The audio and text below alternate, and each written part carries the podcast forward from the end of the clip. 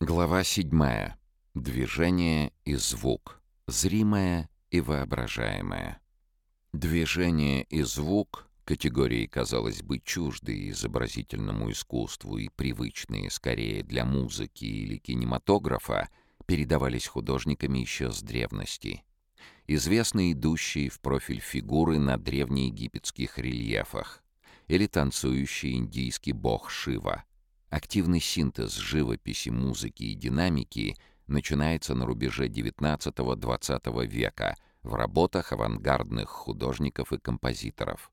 Это и светомузыкальные опыты Александра Скрябина, и изобретение оптофона художником Владимиром Барановым-Рассине, и синестетические опыты Василия Кандинского, считавшего, что цвета в живописи соответствуют звучанию инструментов в музыке. Тогда же движения на картинах визуализируют итальянские футуристы. Джакомо Балла создает ставшую легендарной картину «Динамизм собаки на поводке», в которой лапы и хвост таксы многократно повторены художником, что создает иллюзию бега животного.